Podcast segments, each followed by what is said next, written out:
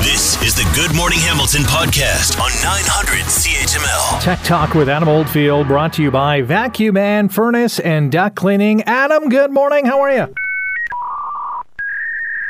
Hello, Adam. Is he in the There's a mighty mute. Sorry, it was me. I'm sitting there talking to myself, Rick. Rookie mistake. I'm good. Fantastic. Let's dive into it. As always, we're crunched for time here on GMH, but let's start, and I know there's so many other exciting things to talk about. Let's start with protecting our stuff. Antivirus software. What's making waves today?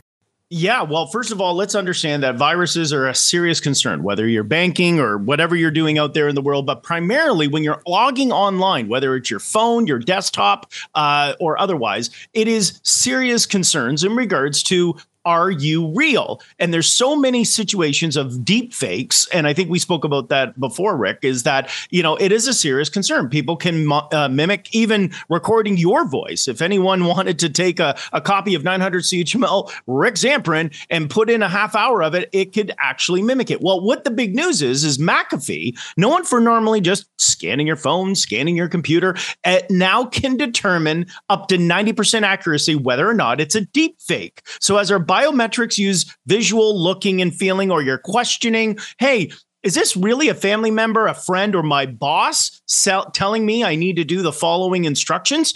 This actually is now capable of developing a 90% accuracy of telling you that this is deep fake. It's not real. 90 is pretty good, Rick. It's not 100%, but it's 90%. Yeah, that's pretty close and pretty great. There is a culinary milestone that's been reached with the help of technology.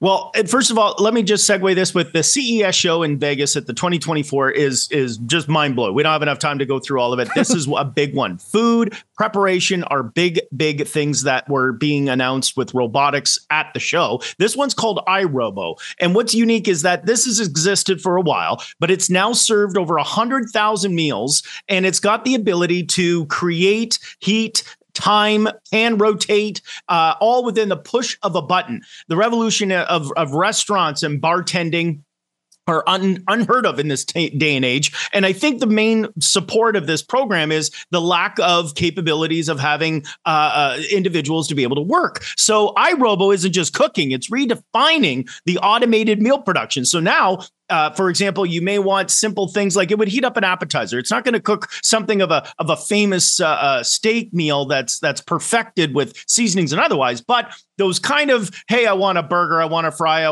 those are going to be now developed by a robot that can do it efficiently and quickly and without the man labor or hours labor required to have someone come into work. I'm looking forward to putting my feet up and having iRobo do all the work in the kitchen. Tell us about when technology and hydrogen fuel get together. Well, this one takes a big level. Right now, when we look at a generator, we think of a big fuel tank out in the field. It's full of diesel or propane. And what it does is it creates, obviously, the power in the case of an emergency. Well, we have a new development, and it's called Hyaxum. And what it does is it's actually created through hydrogen fuel cell generation up to 440 kilowatts. Now, that's enough to power a building. And it's not just the power and efficiency of developing this. It's the ability that this could be a game changer across northern climates and remote areas. Why? Because not only does it generate and provide power using hydrogen, it actually can produce it, Rick, meaning that it's self-generating the hydrogen. Hydrogen is everywhere. It's an abundant in all elements, whether it's air or water or otherwise. What this does is it can recycle its own energy, thus creating an ability of powering a building, a house, a community, for that matter, all within a recycled hydrogen cell that can work very similar like, oh, the power's out. You go out, start up the generator. Think of it as a self operating hydrogen generating system. That is amazing. 45 seconds to get to the health gadget that's capturing everyone's attention. This one, I'm going to talk a lot. We have so much content, Rick. We'll be here until June of 2024 with content that's going to be announced.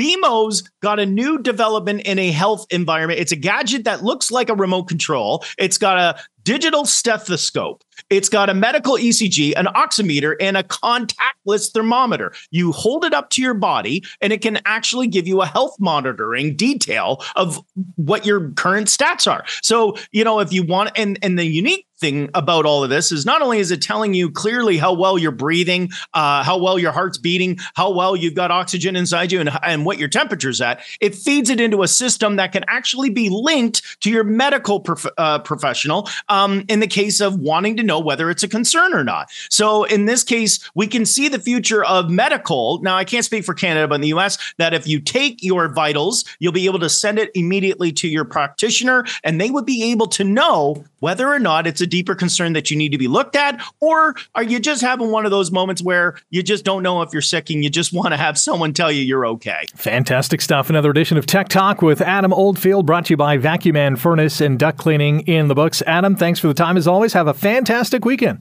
Thanks, Rick. We'll speak soon. Thanks for listening to the Good Morning Hamilton podcast. You can listen to the show live weekday mornings from 5:30 to 9 on 900 CHML and online at 900CHML.com.